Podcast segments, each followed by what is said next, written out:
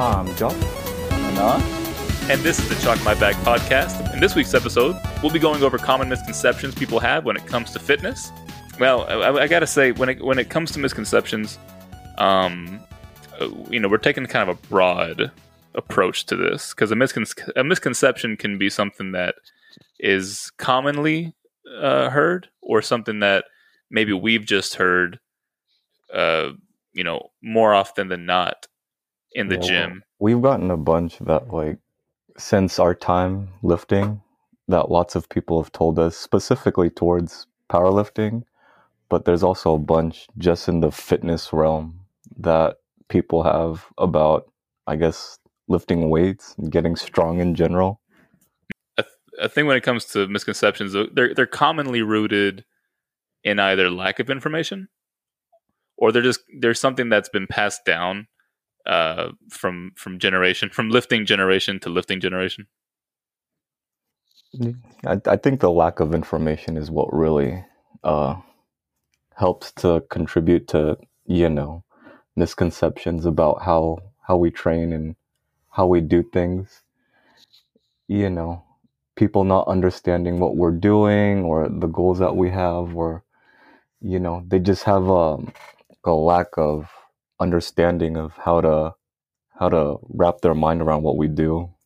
One of the big misconceptions that um, I've heard a lot, especially in um, graduate school, is that I'm strong and that I've had to go through like a string of being broken and injured to get to this point. So, going off of the first point that we are quote unquote strong, I mean, I don't, I don't necessarily think that I'm strong. I just think I'm good at, like, decently good at these three lifts, and mm-hmm. I put, I put lots of my time and effort into developing the technical part of mastering these lifts. So I guess I guess that misconception comes from when people see the amount of weight on the bar and they just think, oh, how, how do you lift that? How do you they don't have a framework to to figure out like how I'm doing it. So they just assume that it's just like brute force or that, you know, I magically make the weight move or something like that. That like it it took time for me to get from where I started to where I am now. So if you looked at that that timeline period, you wouldn't necessarily say that I'm like strong. It, it, I just worked my way to where I am now. Yeah, there is. I think there is some truth to like once you specialize in in any any sport, like either like if it's like you're trying to get into high level running or high level weightlifting powerlifting, um, then you start losing some variability. Then you start kind of um, you're you're a little bit more prone to injury, but that doesn't mean you have to. Um, doesn't mean like you're gonna get injured regardless. Um, so I think it's more of kind of like how you structure your your training. Like if you're just trying to get generally strong, but kind of maintain like other uh, aspects of your like if you don't want to only get strong, if you want to maintain um, your if you want to do some cardio here and there, like you don't want to just get fat and just like get strong, you can do multiple things. But once I think once you specialize in one thing and don't take care of like other aspects, um, like of your of your whatever your fitness, yeah. then then it, it could be you're you're more prone to injury, but it's not necessarily um, like um, guaranteed. That doesn't doesn't mean you're always gonna get hurt. Wait, so is the misconception? Maybe I'm confusing what Josh's misconception was. Is it is it the fact that you have to be injured or you have to get injured to get strong, or was the misconception that people think he's strong? It's kind of like a two part thing. So the conception that I'm strong, and then the conception that to get to that point of being strong, I had to go through um, like trials of being injured and broken. Does mm-hmm. that make sense? Yeah, I, I do. I agree that that could fall on both sides of the of the of the spectrum as two separate, uh, two di- two different avenues of thought. Because to Anas's point, if you if you're doing what you need to do, and you're taking certain precautions in your training, you don't have to get injured. It definitely it, it happens, and you know it, it can happen at any point. If you if you start you know lifting and you're doing everything you need to do to prevent injury, you could get out of your truck one day incorrectly and then have a sprained ankle and then be out for a few months or you know mess up your knee. It could be any you can get injured at any point. Um, and as when it comes to strength, the the the comparison of what strength is is is is, is interesting because I would agree that we are strong. I would say that we are strong. I would also say somebody who just started lifting and is able to lift 10 pounds more than they were last week, like maybe now they're doing the bar when before they were just using a wooden stick, I would say that person is strong too. I think that the strength part is is something that you you need a reference point to compare to, whether it be your own progress or like somebody uh, you know somebody you can point to and say you're you're strong in comparison to this percentage of the world just based off of of, of, of data that you can pull from the internet. Wasn't there a website that you can put your i don't know if y'all ever did this but i put my numbers into a a, a website once and it was like it told you maybe it was on bodybuilding.com it told you uh, percentage wise your uh, how much stronger you are than other people in the world in comparison to the squat, bench, and deadlift. Have y'all ever Oh, seen that? Oh, Y'all know what I'm talking about? How strong are you then? Wh- What are your numbers? if You can recall. that's not, that's, that's What- not what we're talking about. what percentile are you in? Well, most people in the world don't lift uh, as frequently, and it's it's a it's a privilege to be able to you know go to a gym. So Oh, like you're, you're odds are- 10%. I'm top I'm top ten percent. That's what I'm trying Oh, to say. there you go. Top ten percent. yeah, top physical performance. This is what peak physical performance. Physical, this is what peak physical performance looks like. This is an ASMR uh, podcast. So yeah, yeah. When it comes to that misconception, um, I think I think it's dangerous. I think it, it might it might just be self destructive to think that you have to get injured um, in order to get strong. I, I think it comes from too, like from from my experience, especially since being in chiropractic school, lots of my classmates are like former competitive um, athletes in like team team sports, so their their frame of reference on, you know, quote unquote strength, isn't really directly related to barbell movements. Mhm. So their Oh, okay. process of like of understanding, I guess, how to be strong comes from like a competitive um, sport program. So when they see when they see like lifting, lifting, they they think that's you know that's out of the ordinary, and that it takes some you know something different to to get to that level. So one one other misconception that I think it, it plays a role in like the injury misconception part of it is um, people think when it comes to training and programming is doing more is better. hmm So what people tend to do is um, kind of jump into programs that are that they're not ready for, and whenever you're doing a program that's not necessarily uh, that doesn't match your training age, you're probably going to get hurt, right? Like if you're going from not training at all to jumping into like a three time squat program or like a Bul- Bulgarian method. You guys remember when the Bulgarian method was was oh, popular? Oh, Yeah. yeah. it was So very popular. That's So- that's whenever I met you. I was right. That was on that. T Nation. That was on T Nation. Yeah, and, and no no one can deny that you get you get pretty good results from it. But why why do you get good results from the Bulgarian method? You're going from squatting once a week or twice a week to squatting like every day. Like of course you're gonna make fantastic gains. Like of course you're gonna get strong, but at what risk? Right. So I think that's actually one big misconception that people um, kind of it plays a factor into why uh, people think, oh, you're gonna have to get hurt to get this strong because you have to do this much more work to get strong. Where in reality, like most of these people that ran the the Bulgarian method, they can probably make good progress with only squatting twice a week, right? So, do you think that comes from like a lack of knowledge or a lack of um, proper programming, or just Yeah, I think Like- that's that's more of like programming. okay? Okay. Well, I would argue and say that it would be lack of knowledge. I think, like you said in the beginning of this, Josh, that I mean, all these misconceptions come from a lack of knowledge because, you know, I think programming itself stems from one's ability to to know how to to create a program that that it it it it, it uh it serves its purpose of getting you stronger. And in order to do that you have to be able to lend on some knowledge. Like uh, we mentioned in that last episode episode six where anas mentioned his personal uh, frequency in order to progress on certain lifts and how he wouldn't recommend that for for people who are not him like anybody else but him really right, and- right.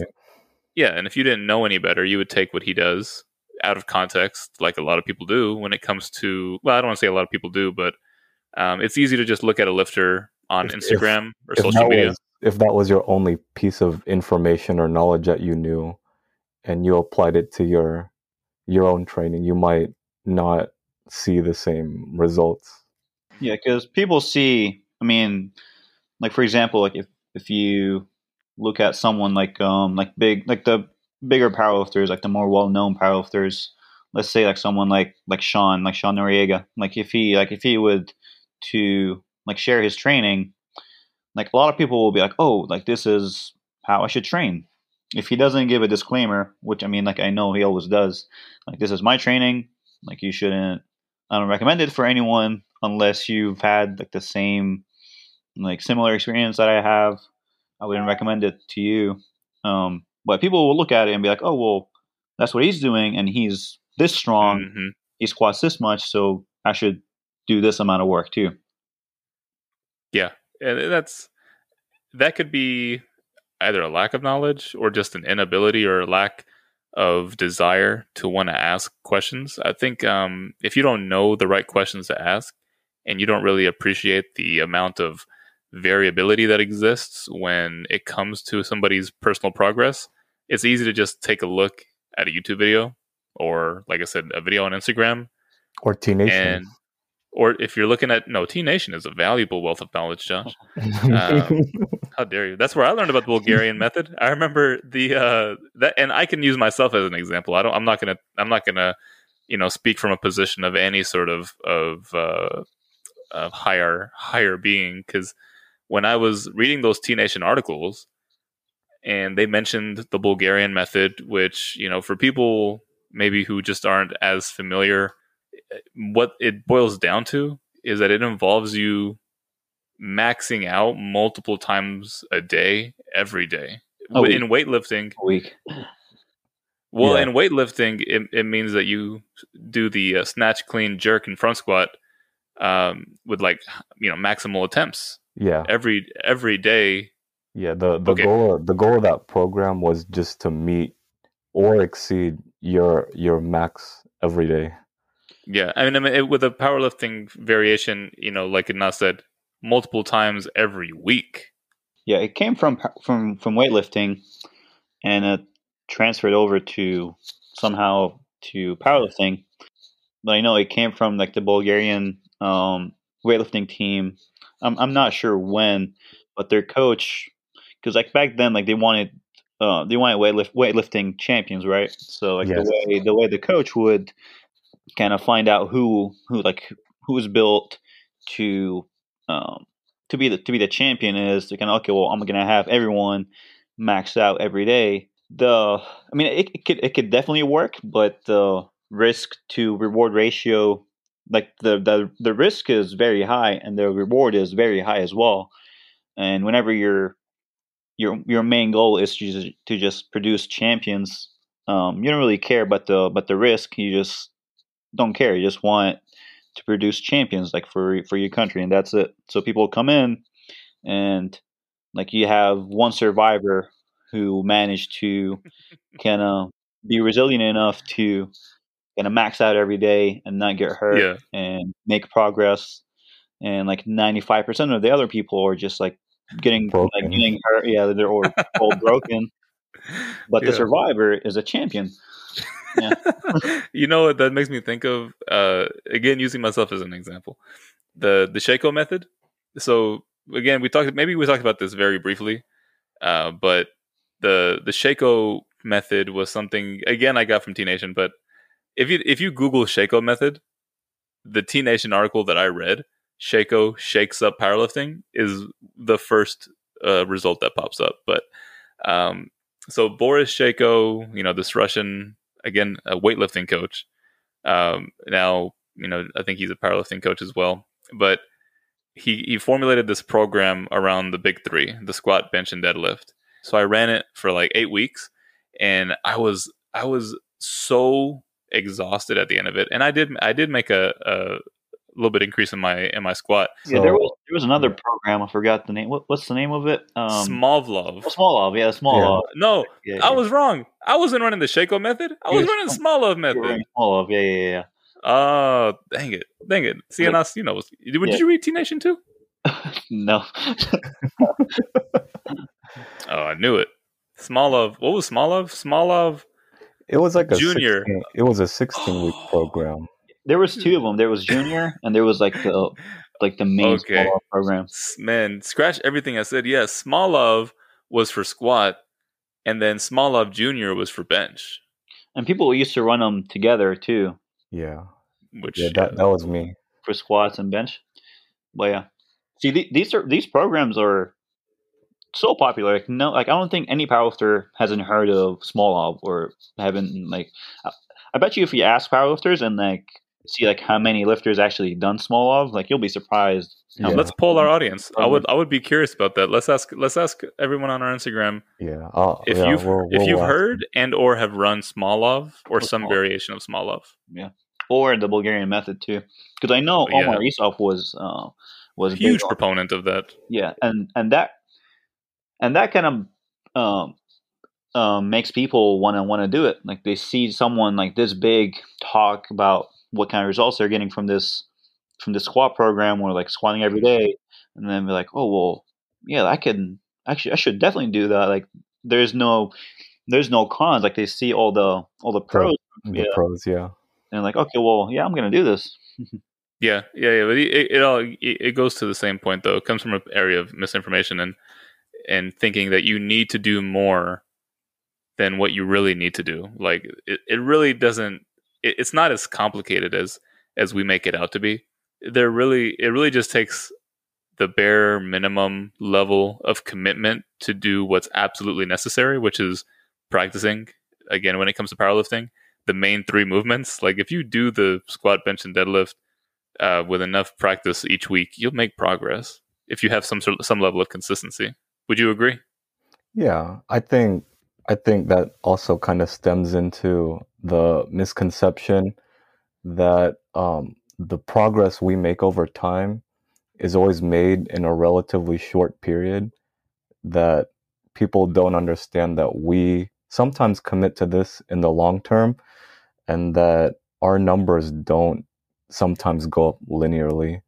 You know, No, we've had yeah. to we've had to you know start from scratch and from square one you know from multiple blocks on end and you know kind of science experiment our way into making progress to think that you're somehow promised results um, Right. in a shorter period of time is a good way to get discouraged. So I know uh, whenever I whenever I have the ability to coach somebody, I, I set expectations that you only you only get what you put in, and that if you're going to put in the if you're going to put in sub optimal uh, effort, then you're going to get suboptimal results. There you go. Yeah, effort plays a, a big, a huge factor.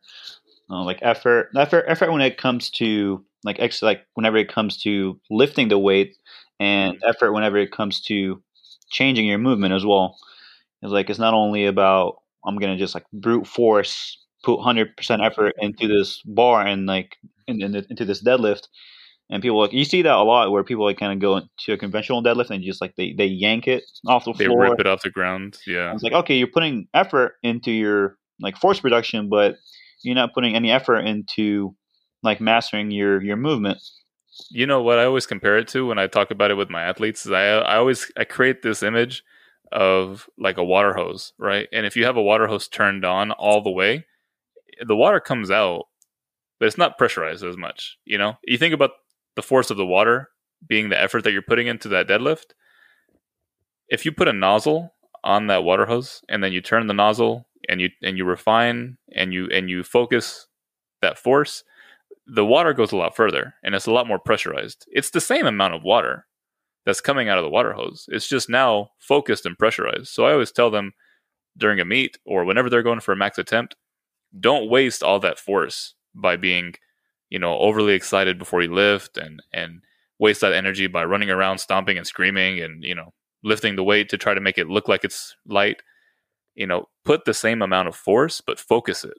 There you go. Yeah. You can um so I mean you could call that also as a, as a force leak like if someone is moving in a certain in a certain way and they're flexing in, in their like in their lower back. So you can say like okay they're leaking power from that or or they might have like a hole in their hose like they're leaking They got a hole in their hose. There you go. man. I had a, so one time I had a hole in my hose, and uh, Here we go. I didn't. and you know what it is? It's a common medical condition. Thank you very much.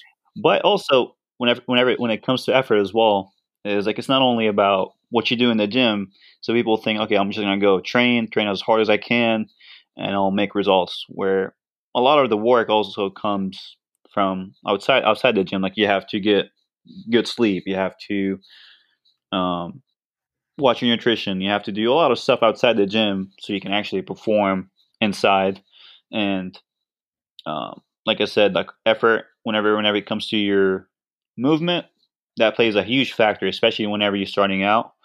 Um, then you can actually um, put more effort into just moving the bar as like as hard as you can. But first, I would just like people should focus more on like the stuff outside the gym, their their their form and technique. Then you can um, focus more on like how much force or how much effort you put into into your lift. And then you know it could probably it could look if you put quality effort in, and you know things are just falling in line for you. It could look like you're making progress over a short period of time, just based off the outside looking in, because you know time is relative. Hundred percent. Um, Yeah, I think from from my experience, like working with lifters, the lifters that make the fastest progress are the ones with like the cleanest steroids, cleanest. That- yes. exactly. Yes. There you go.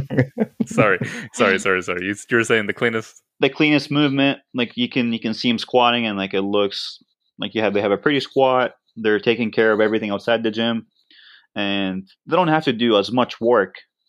Like they're probably just only squatting like one heavy heavy-ish uh, squat day, and like the second day will be like pretty light. And they're making really good good progress, really fast progress, just because they're taking taking care of everything else. So it's not too it's not so much about how much work you do uh, it's more about like how you how efficient your work is like how much you Oh, get yeah. out of that work For sure, for sure. Right. Because I've I've noticed too that some of like the younger lifters, um, especially when I I worked at the Y, that they would they would see mm, like their lifters, like their favorite lifter or someone that inspired them. They'd see their progress, and they'd compare their progress to their own progress, and they'd go, "Oh, well, if this guy can put X amount of pounds on his his squat in X amount of time. If I put in the same amount of work, I could I could possibly be there too.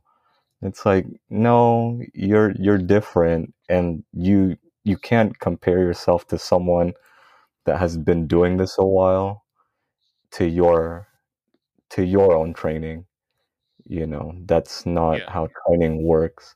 yeah i think it's because like people look at their people the people they follow and their like what they're doing and it's it's more like a marketing scheme like you see someone running this like this program whatever and he's he's this famous. And he's like, okay, well, yeah, yeah, I'm gonna I'm gonna do this now. Like the you, you get bought in into something Yeah. that you probably shouldn't. I, I always like there's a part of me that's that's um when I see like a, a, a big lifter released their training program and it's for 1999 or whatever and I always think to myself you know I, I was the type to want to see what that was and you know see what you know ex, what um groundbreaking training that they're doing just based off of who they are maybe their maybe their clout or their strength that I've seen. I'm like wow like their program must be really great. And then you, you buy it and you're just like this is this is the same stuff that I do you know? But it may be the same exercises or maybe the frequency is a little bit different. Maybe certain things are tweaked um, but it's the way they do it that you can't buy you can't buy that from a program Right. And it's it's their you're you're also only seeing a snapshot of their training too. You don't know the factors outside of training that they do hmm that could contribute to that. So, you know, those are more points that you can't really compare. Like when you're going training to someone else's training, is like like Anas was saying, you know, um, if you focus on some aspects of recovery, you could you could possibly get more from that than you could just putting in work. So when you focus on other qualities and aspects of your training, you might be surprised to see what your own training could respond to. yeah Yeah, and I you know think- yeah. go Uh, ahead Go one- ahead, one- so one problem with any any template you would buy online, um, I would say like most of them, I haven't really seen um, many that they're they're not as bad. So mo- the the main issue is most most programs have to follow some principles, and those templates probably do. They probably uh, cover three out of four principles, but they probably manage fatigue. They're specific. They progressively overload, but at the end of the day, like your those programs are it's a template, right? So it's not going to be uh, individualized for you. So it's going to be it's not going to take into account your personal differences, right? So whenever whenever a program isn't personalized to you, it makes that program that much worse. Like it's not if it doesn't fit your needs, then it's it's not it's not a good program, and that's what I, that's ninety five percent of templates, right? But what I'm super excited about, honestly, uh, and you know, Juggernaut has been really revolutionary, and a lot of things come uh, or fitness related, and I, I I do like their content a lot, so I may be a little bit biased, but um, the Juggernaut AI that they're coming out with, that obviously, or that they've come out with, and I know has some glitches here and there, like any like any iteration uh, or early iteration of of a you know revolutionary technology, but the the Juggernaut AI I think is a is a very interesting uh, you know step in fitness, considering the fact that we're tying in machine learning, where essentially you start out with just kind of the same program as everybody else, and then based off of your input, that program becomes more and more individualized to you because now the app is learning and it's it's understanding what it what you need to progress based off of your input. I think that that's very fascinating. I don't know how successful it can be in the short term, but I think that that's the only type of you know program I would buy from somebody who doesn't know me personally, as opposed to you know hiring a coach that can learn about me.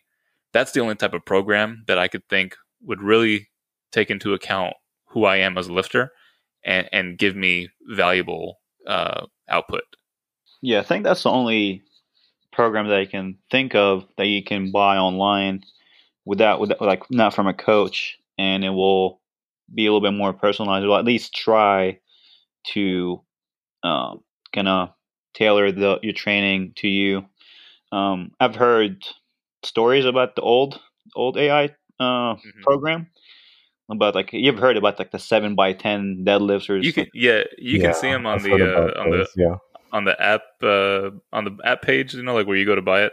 Like it has all those uh, horror stories, but like that's how that's how most, like I said, early technology is. It's gonna have glitches. I just think it's cool that they're trying to fix it in some way. You know, hopefully.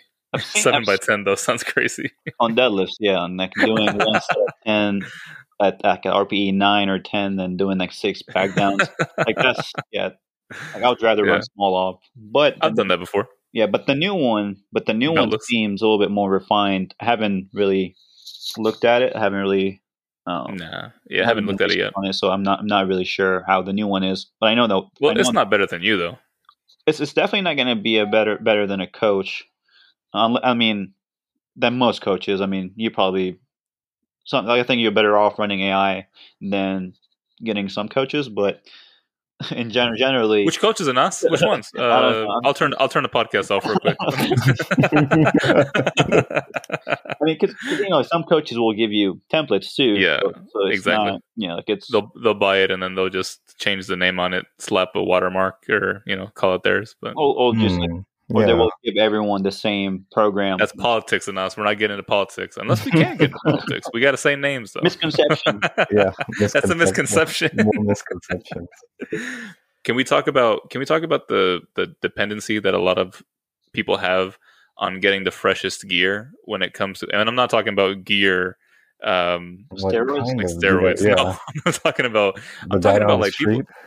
People you know when when it, and i don't want to sound like an old head who's like back in my day you know x y and z but i remember when i was first getting my my first powerlifting belt you know like a four inch thick 13 millimeter belt i remember like thinking like you know price efficiency i remember going on to like inzer best belts and thinking to myself like oh man what's my price point? And it may have just been that i was broke you know but i was like in my college years thinking like, man, a hundred dollars, that's kind of steep, you know, like, ooh, 120, uh, maybe. But like, that was like what you can get for like a really, really good belt. Like a, you know, you got a, a, a, a lever or you got like, you know, single prong.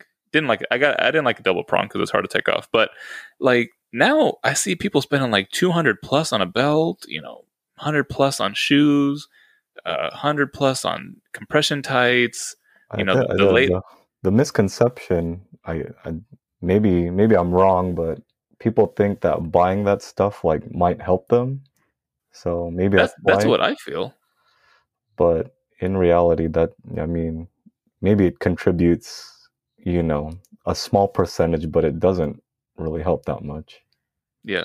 I don't want to sound like a crotchety old man, but I know that, you know, when it comes to, I, I know that a lifter's mentality is is uh, one of the most important aspects of of uh, something you can take into the gym with you. Like Anas mentioned earlier, with taking the the intent of each training session as important as you do like exercise selection. When you go in and you have you have a positive state of mind and you take you take everything into account. I understand that if you if you dress good, you feel good, and you you look good, and maybe you, you feel good as a result. Um, but like there becomes a dependency on like you have to have this and you have to have that. So there's almost like a stigma if you don't have that. You know, like like I said, I've had the I've had the same belt for my entire lifting career. Um, I understand that there's different variations. Like people feel like they want to bench with a lever and deadlift with a single prong. So you know, I and I, and I think that if people have the expendable income, they can buy whatever they want, and they can definitely uh, splurge on that kind of stuff. But that doesn't mean that it's going to make you strong. It, it you know. It, it doesn't. It's not a necessity. You can be just as strong with a with a two hundred and fifty dollar SBD belt that you can be with a forty dollar discount uh, belt from like lifting large or elite FTS. people think like i said that buying the newest thing is going to help make them stronger you know maybe they see it as like a form of like oh if i do if i get this it'll help me to commit more to lifting. Hmm so you, you know they they think that you need to be this strong you know to put up this kind of weight. So that's like another misconception that exists out there that you you need to be you need to put up these numbers before you sign up or that you need to be able to do this in the gym before you can go to a comp. With with the gear thing, um, yeah, I think it's the same thing as the programming where people see their favorite lifter running this or wearing this, and they want to wear the same or run the same program just to be to be like the person they uh, they idolize in, in, in lifting. and I, I think that when it comes to um, most lifters, or when it comes to the lifters that are influencing uh, the the trends, they're gonna wear whoever's paying them, and that's that's honestly like that's great. I think that that's if you're getting paid to wear a certain brand, you're gonna rep that brand, you know, and that's that's loyalty. Absolutely, that's your you know that's your that's your employer. Um, you should have a sense of of loyalty to your employer because they're they're putting food on the table. And now, when that is seen now as like oh the standard to be because that lifter is popular, that lifter has a lot of a lot of followers, then it just creates kind of like its own demand for itself, you know, regardless of of you know efficiency or if the if the product actually gives you any sort of competitive advantage. It just becomes a matter of I want to be like that person, which again isn't in and of itself a bad thing. It's just something that I feel like is, is something that people should keep in mind when purchasing the products. I'm gonna I'm gonna get off my soapbox and uh, and touch on what Josh said, which is a, that's that's almost I want to say that's one of the most popular misconceptions that you have to have a certain strength level before you can either get into powerlifting or before you can compete at a powerlifting meet, which is like that's like saying I'm too fat to join a gym. Yeah. Right. I mean, I've I've heard it so many times like while I was training others at the gym, like they would they would look at their own numbers and they they see powerlifting as a competitive sport against others when they don't see it as like a competition against yourself. So they'll look at their numbers and like Anas was saying, they'll look at their their idol who might not even be in the same weight class as them and go, oh, well, this person, their first meet, they put up these numbers and I'm not even close. So I shouldn't compete because I'm not as good as said person. Or saying that I want to get an X squat or an X bench or an X deadlift before I think about competing. Yeah, yeah, they'd say that and they'd be like, "Oh, well, you know, if I compete, what what are the top people? What are what numbers are they putting up, and could I place in that?" It's like, well, hold on a sec. Like, why don't you just go compete first and put up a total before you even think about trying to compete against others? Like, just Yeah. just have some numbers first, Yeah. so you have a baseline of where to gauge your own performance before you start comparing your performance to others. There you go. Yeah, set, setting a baseline. I mean, how how like what's strong enough for you? Like what like it's it's it's just a vague. Uh, Right. Like yeah, it's so vague. Like well, I'm, I'm not strong enough. Like what's what's strong enough? I don't. Mhm. And I think setting a baseline, then building off of that, like is like the best thing to do. Yeah, because people I've asked people directly. I'm like, "What do you mean? Like what what what is the arbitrary number that you've set as a, a as a preliminary uh, before you've signed up for this meet? Like what does that what purpose does that serve?" And they're always like, "Well, I just want to make sure that like I'm not going to embarrass myself." And so if if your if your main concern is embarrassing yourself when joining when con- trying to compete for a meet, then that's that should be even more of a reason to just sign up so that you can erase that doubt or whatever. Because the the you know that kind of stems into kind of a sub misconception at a powerlifting meet where people are like embarrassed somehow. Like if maybe you miss a lift or something or something doesn't go that way Right. Um, yeah. people think like oh man everyone's looking at me. In actuality at a meet and honestly in life no one really cares. That's you go. that's a secret of life. No one really cares. No one is like no one's laughing at you behind your back. Like no one's thinking like oh man did you you know hold on. At a meet i think this was at the the ut austin longhorn meet maybe like two three years ago. Um i remember there was this there was a gentleman who was competing and he was a, he was a big gentleman. He was big. He was like maybe maybe weighed uh, 300 pounds. And you know he, he was he was a strong uh, gentleman. When i say strong i meant strong i mean strong for his character because he went up there and he squatted uh, 155 pounds for his third squat attempt. I don't know if he was injured.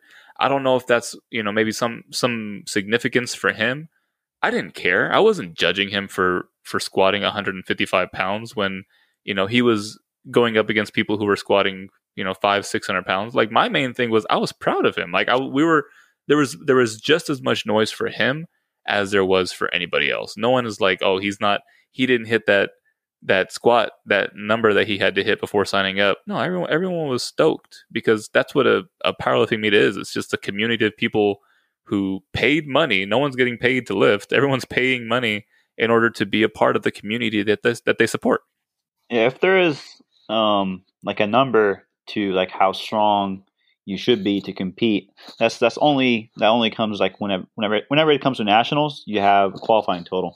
But whenever whenever it comes to local meets, like there's none. So like if the meet directors and no one is putting a number to how strong you should be before you compete, like why are you putting a number like on yourself before before you go go out to compete? hmm There's only one number that you need to to meet in order to get into a, a, a powerlifting meet, and that's the one hundred dollar sign up fee. I thought you were gonna say zero total.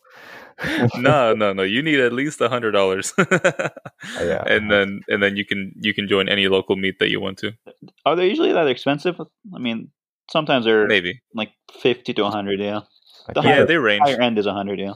they're, they're going Yeah. up in price now, so Mhm. it's probably closer. If people like like Josh said that once that one podcast where he's like in the 1960s they were like 20, 20 yeah. bucks. SAP on But you know, dude. Back in my day, When- they used to pay me to powerlift. back in my day, the powerlifting meets used to be a nickel.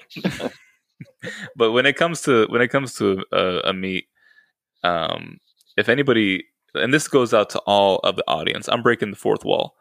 If anybody makes fun of you for not being strong enough, you call the chalk my back boys.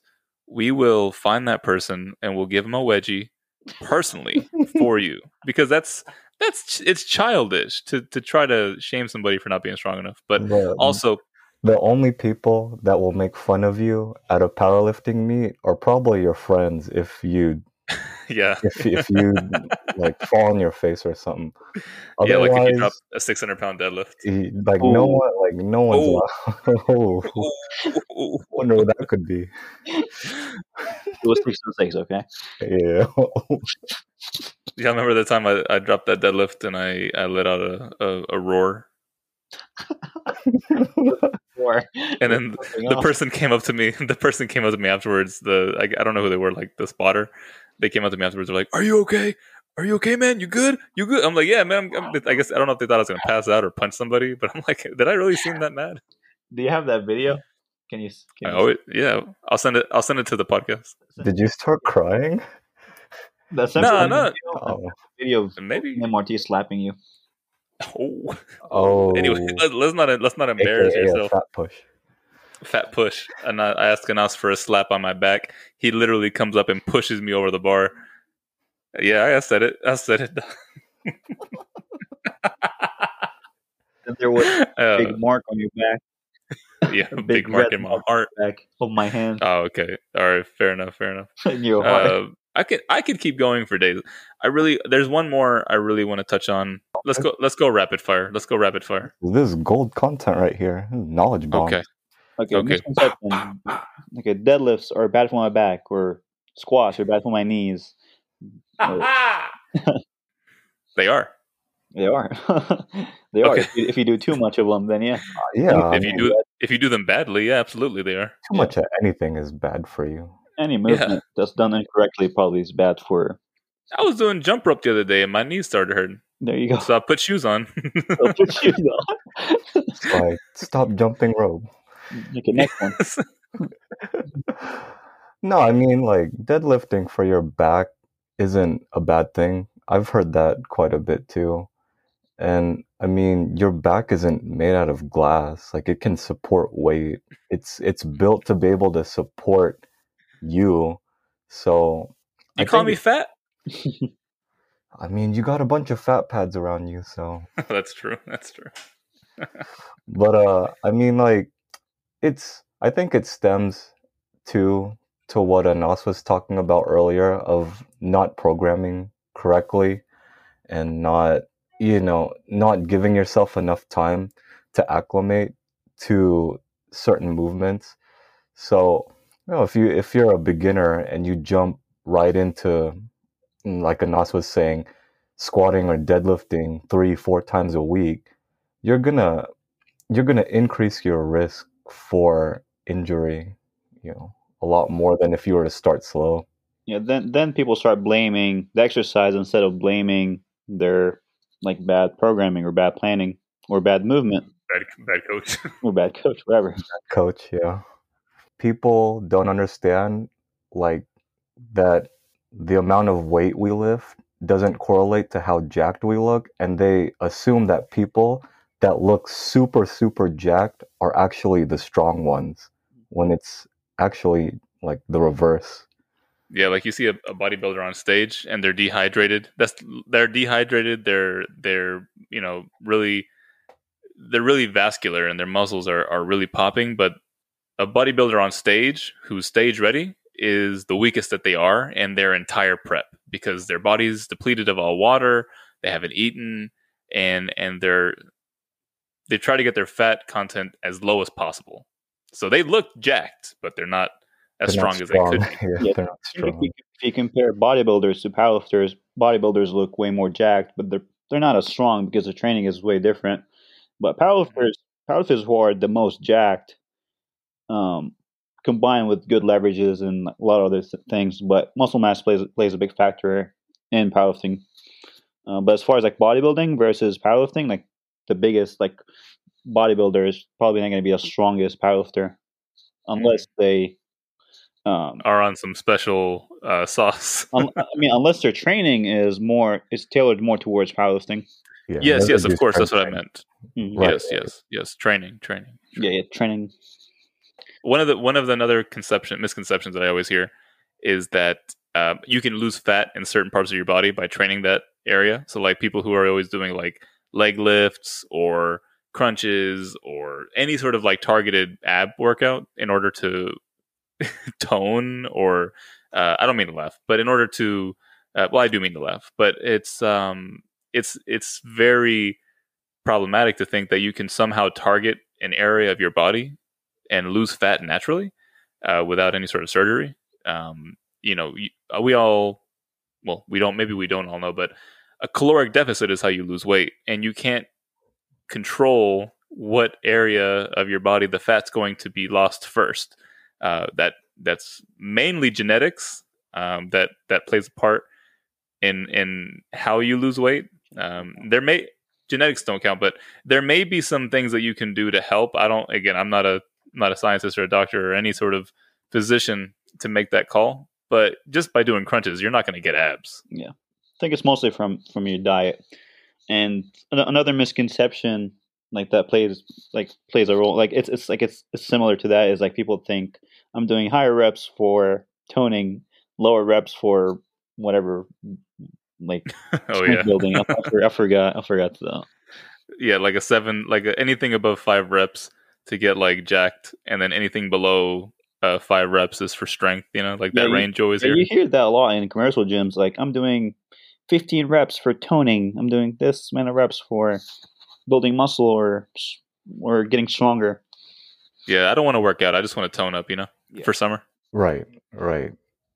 yeah like there's some like there's somehow a spectrum and that that toning thing is another misconception that a lot of uh you know females have is that by lifting weights they'll get bulky and not even i don't even just limit that to females anymore but i know a lot of a lot of people men included who are like well i don't want to lift weights because i don't want to i don't want to fill out my clothes or i don't i don't want to i don't want to be too muscular like somehow touching a weight is just going to magically turn you into the most jacked f- genetic freak in the world You know, like I'm- I've been I'm- lifting. I've been lifting for s- over seven years, and I still look like I don't even lift. Yeah, I'm, I'm, I'm still waiting for that to happen. Like, I still if, got a dad bod. if if that's if that's a misconception, then can that please happen to me?